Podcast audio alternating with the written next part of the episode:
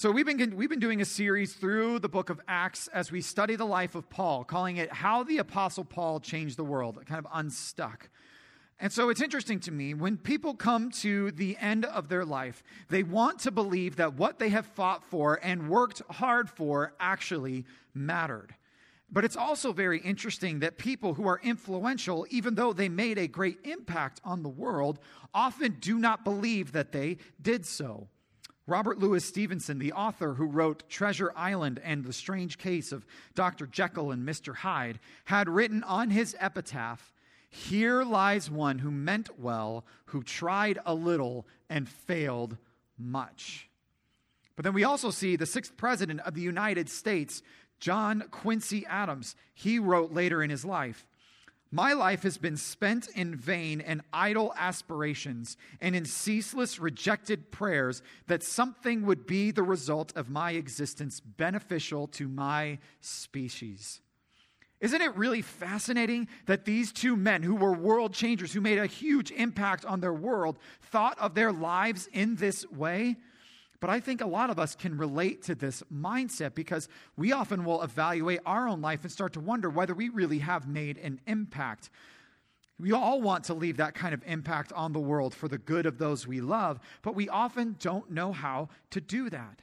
And as Christians, we know there's a little bit of something different that we are supposed to leave a legacy of faithfulness and devotion to Jesus and bring others to Him throughout our entire life. So then, how can we be confident that we are making an impact on this world and doing what the Lord has called us to do?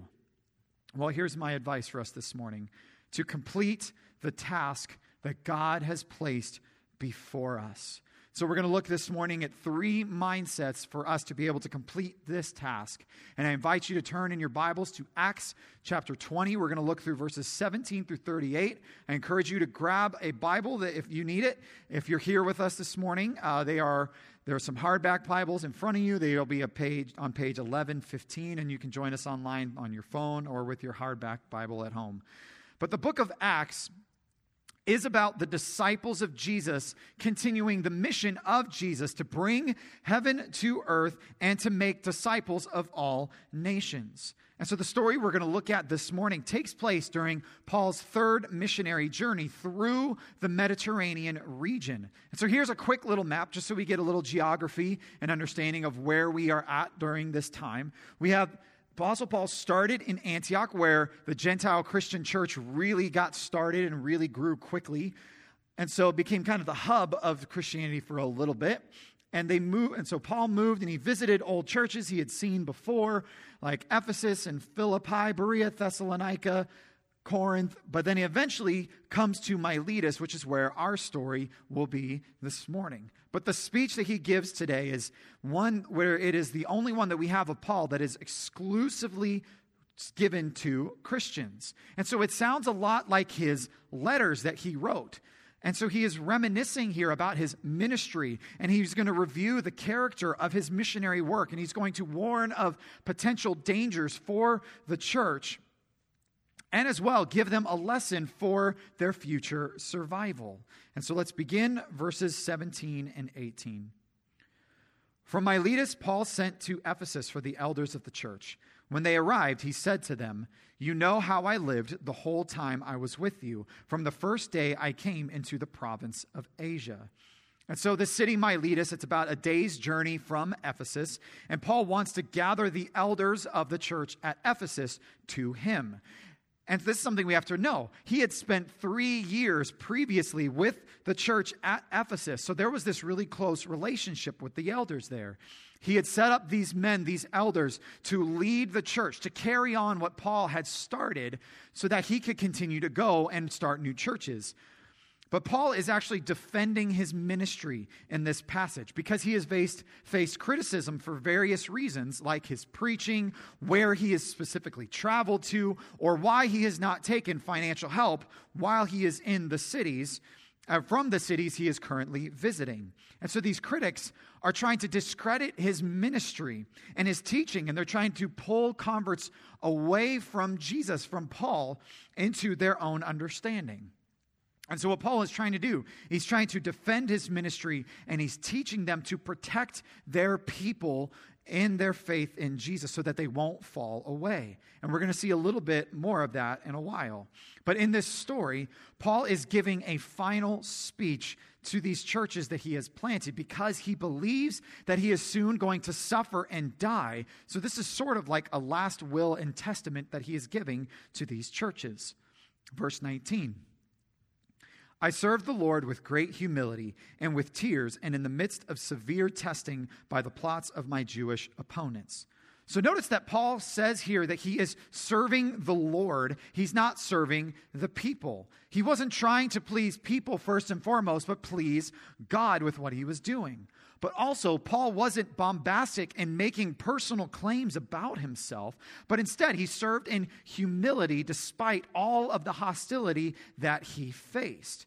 And he was facing it from these Jewish opponents who were likely people who came along trying to convince new Gentile Christians to get circumcised and to follow certain laws of the Jewish faith in order to be real Christians in their mind. Which, this is something that Paul and the other apostles expressly rejected as part of this new Christian faith, especially for those who were Gentile Christians. But Paul, in this passage, is also showing them what it means to be a servant of Jesus. Because for followers of Jesus who want to pursue this kind of mission lifestyle like Paul is doing, they are going to face difficulties, trials, persecution, and they're going to have to learn to stand firm in their faith in Jesus and learn to stand for, firm to stick to preaching the gospel. Let's see that in verse 20. You know that I have not hesitated to preach anything that would be helpful to you, but have taught you publicly and from house to house. So Paul did not shrink back from speaking what the Lord had told him to speak. He is staying faithful to the Lord. But Paul is speaking both encouraging things and also things that are going to challenge and convict the people he is speaking to.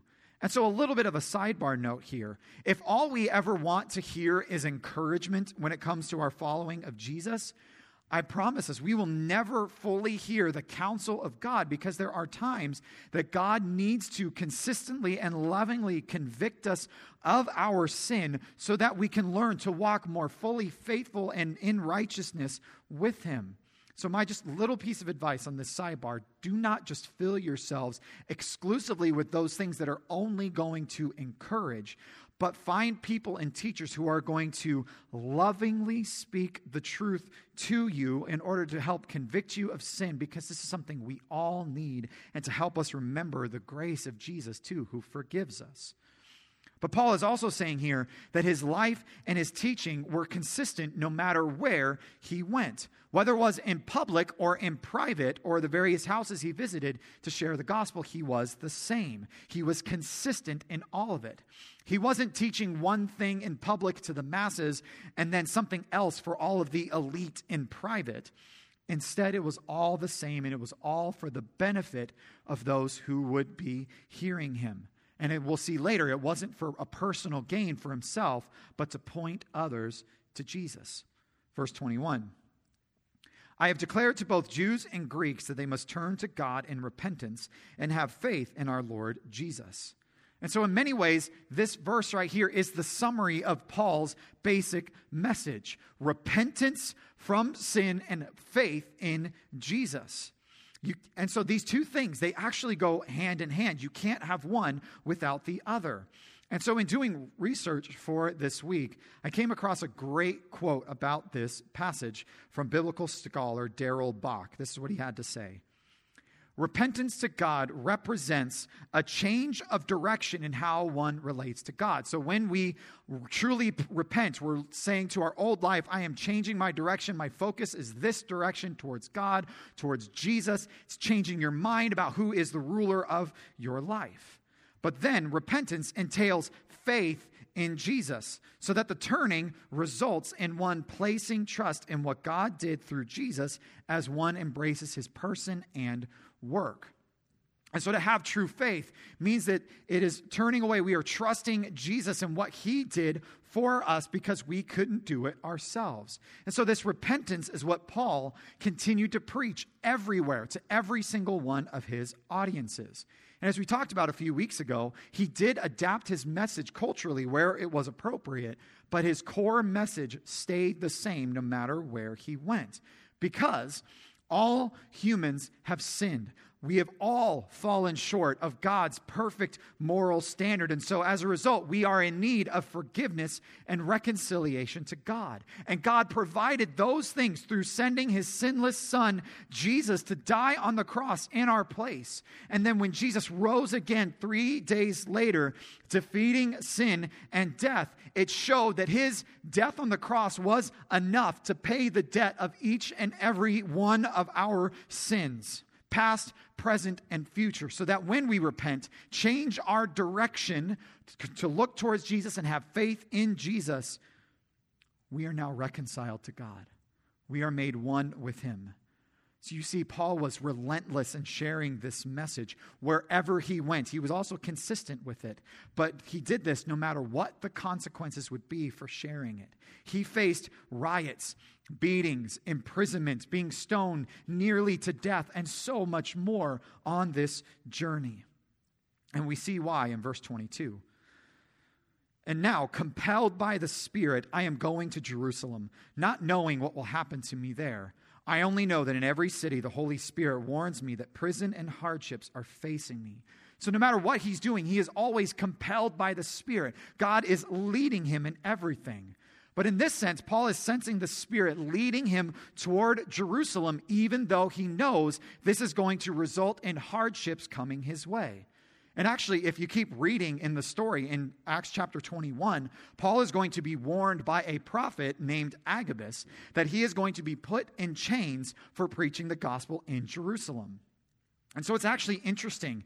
In other stories, Paul avoided situations like this. He would catch wind that they were going to kill him, and he would actually escape. He would get away. But this time, he is heading straight for it.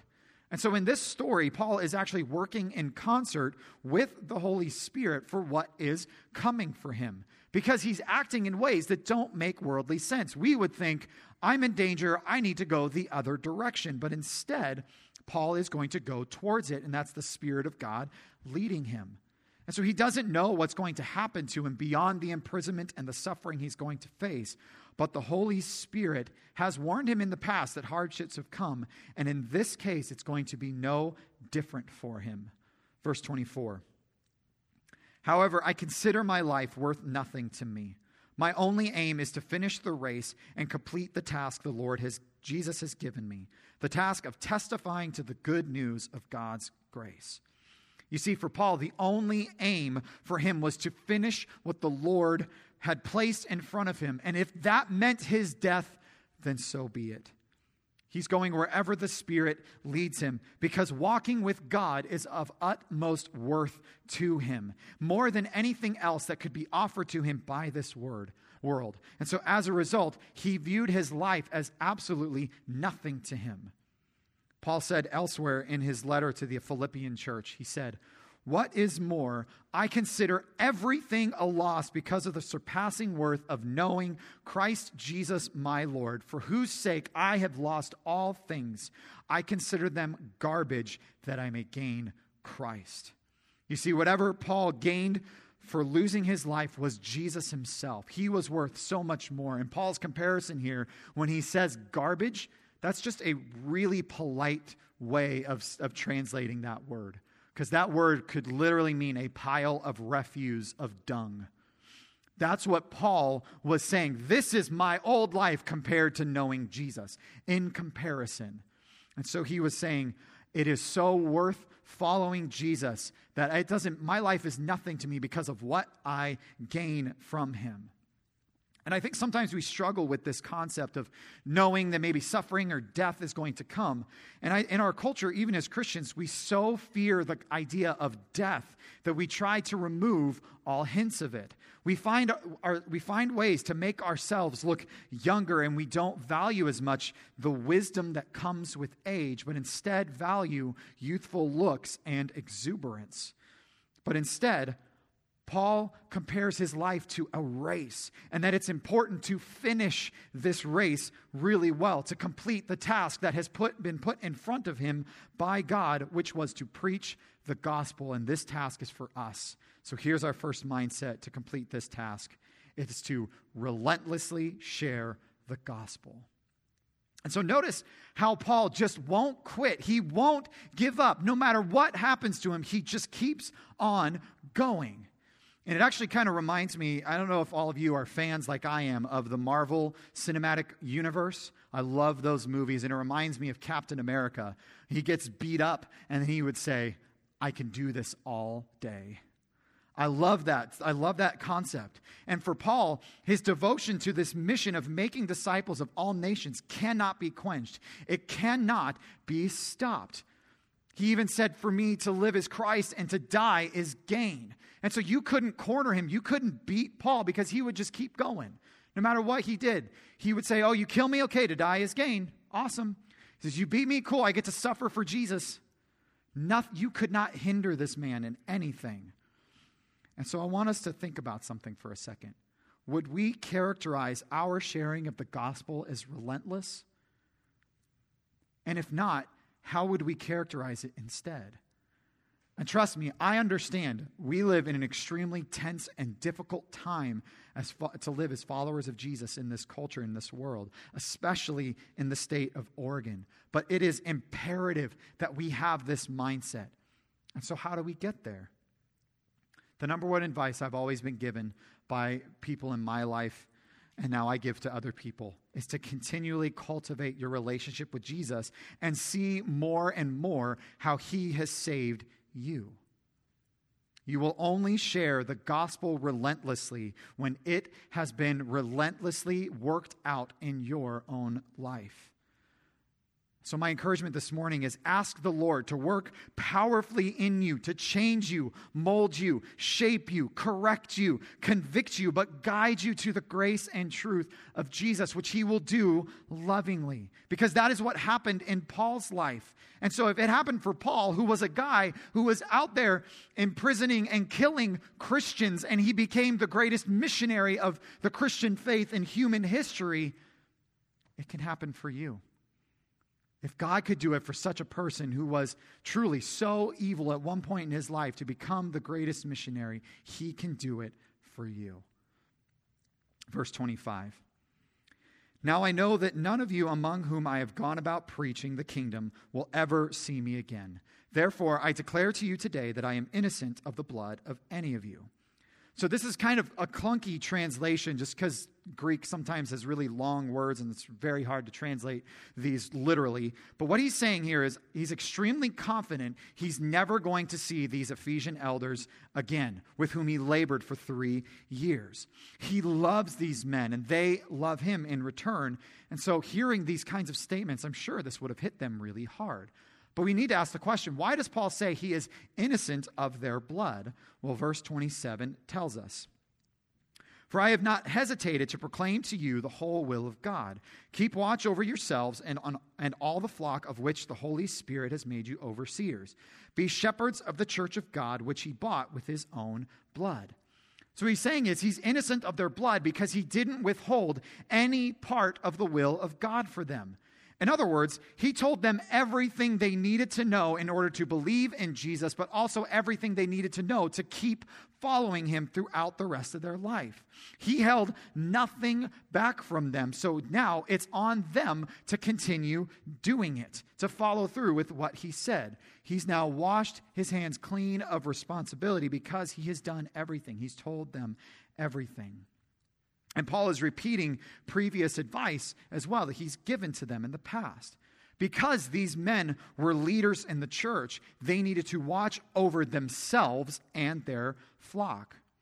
When I was a young youth pastor in my first youth pastor job, I actually burned myself out because I was working so hard to care for my students and the people under my care that I actually did a terrible job of keeping watch over myself and how I followed Jesus. And so, pastors and other spiritual leaders must do both really well to care for themselves and to care for the people under them. But I also want you to notice something else that Paul says it's the Holy Spirit who has made these men overseers and leaders in their church. The idea is it's appointment language. They have been appointed for this job by the Holy Spirit. They didn't earn it in any worldly sense, but the Holy Spirit picked them and appointed them for the job.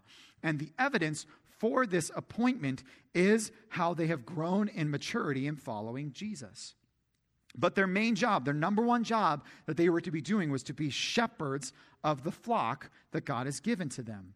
And so, this is actually the main description of what a pastor is in the New Testament. He is not a motivational speaker or a marketing leader, he is a shepherd guiding his people. And a shepherd's job in biblical times was to lead, guide, and protect his flock. And in a spiritual sense, that is what pastors and spiritual leaders must be doing. But shepherds, we need to understand, were also not highly viewed in ancient times. They were social outcasts because they often would smell like their sheep. They were out in the fields for long periods of time and maybe lost some social cues from spending all their time with sheep. And so they had a pretty low value on the social value structure. And so, using the term shepherd for a pastor would often mean that the job was someone that was set apart, a call to serve and to do what no one else would do to serve the Lord, and to guide and protect and lead their people. But this flock that they were given was purchased and bought by the blood of Jesus, which then put a very significant burden and weight to the responsibility of what a pastor is supposed to be doing. And that's because Jesus gave himself up for the people of the church. He died in their place on the cross. And so the price paid for this church is absolutely sacred. And so, as such, our role as pastors is not one to dominate or coerce anybody, but to shepherd and guide through trust, love, and spiritual maturity. And so, Paul is reminding these men of the task that was put in front of them to shepherd their flock well. Verse 29.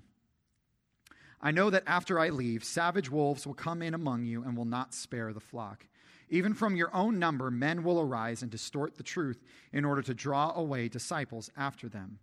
And so Paul is giving them a warning that he's actually given before. There are going to be false teachers that will arise, even from your own people, from within your own numbers who are going to try and lead people astray. They're thinking in their own head, these false teachers, that they're teaching the right things, but the enemy is using it because it's not the truth of Jesus to lead people away. And so, this is why it's so important for us to understand what we believe as Christians, that we stay faithful to Jesus, to understand the Bible, to understand who Jesus is, what it means to follow Jesus because false teachers are everywhere trying to lead you astray from following Jesus. The enemy wants nothing more than for you to doubt what God says. Did God really say that? Is that what that passage really means? You see, what's the problem with it if it doesn't really hurt anybody else? I'm going to show you something really quick. I got sent this by Dan Sides, who's working in the uh, stream room this morning. Sorry, Dan, I didn't respond to your email when you sent this to me. But you see this. You can see from 2007 to 2021, we have had almost a 1% decrease of Christian or people, U.S. adults who identify as Christians. But in some ways, we have had a almost 1% on year over year average of people now identifying with no religion. And when we see statistics like this, we always want to ask the question, why? And so my theory has been this for a while. Because I believe the decline in American Christians is due largely to poor training and raising of followers of Jesus in the home and in churches. This is the way that we truly can guard ourselves best against false teachers that we come across by arming ourselves with the truth of Scripture and training our people and children on what we believe and then how to live it, which is the direction of where this church is heading to make disciples who make disciples. And so Paul gives one last piece of advice in this section so be on your guard. Remember that for three years I never stopped warning each of you night and day with tears.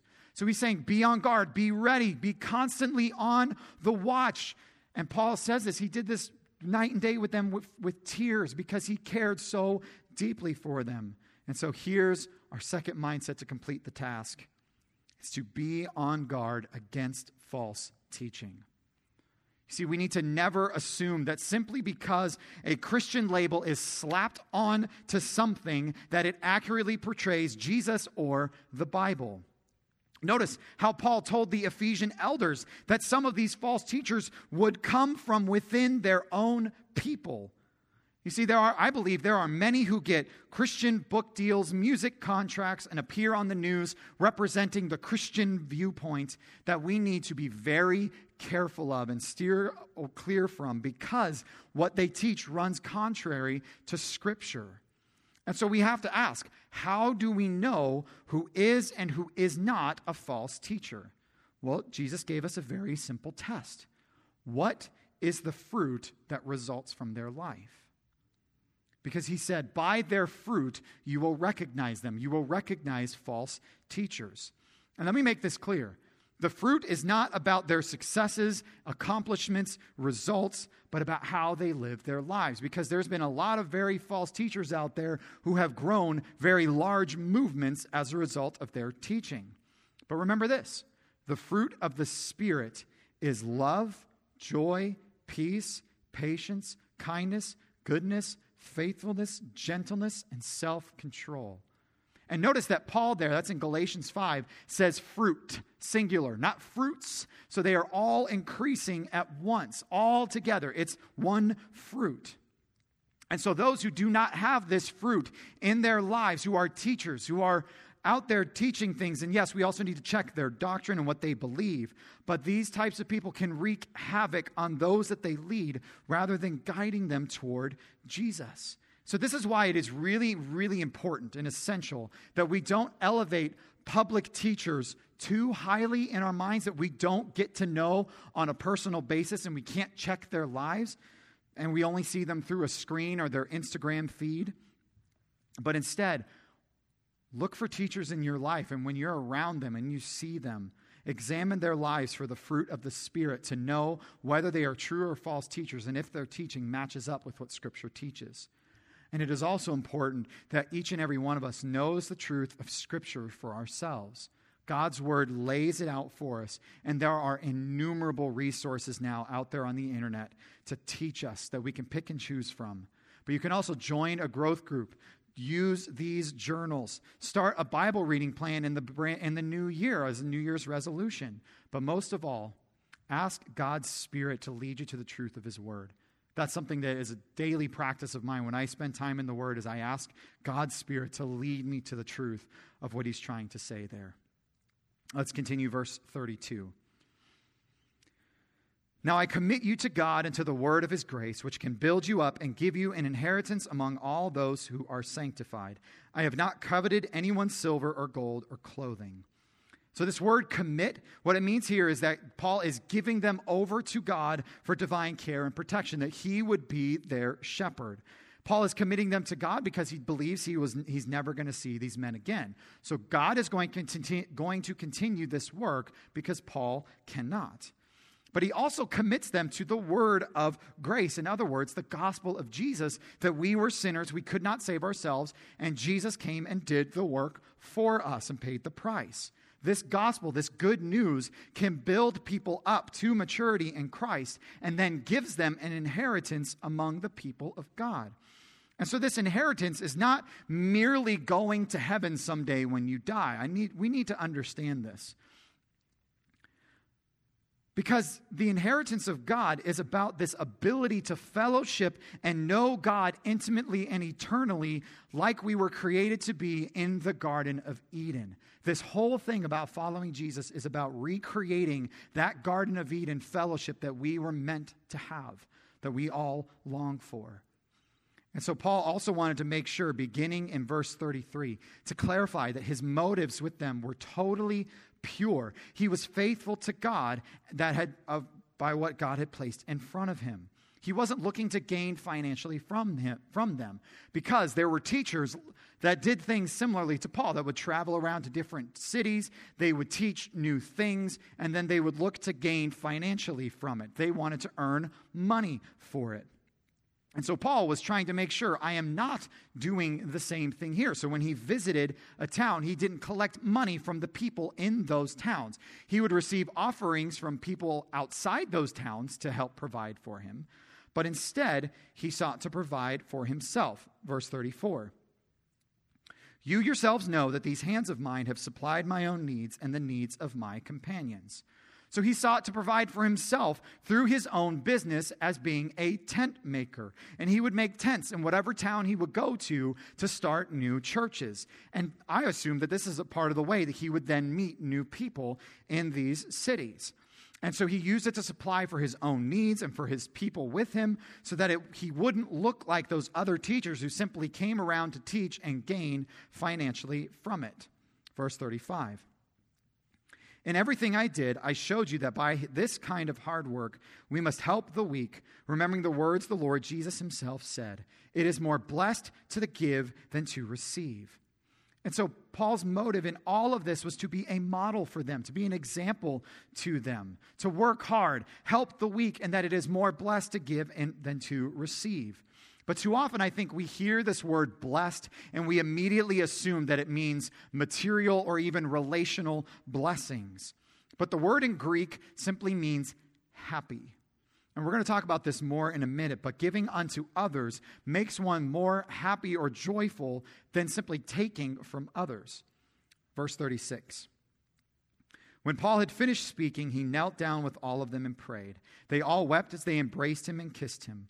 What grieved them most was his statement that they would never see his face again. Then they accompanied him to the ship. So, this is a really tender moment for Paul and these elders at the end of this speech. And remember, Paul had been with them for three years, praying with them, crying with them, discipling them, mentoring them. So, of course, this response made total sense that they thought they would never see him again.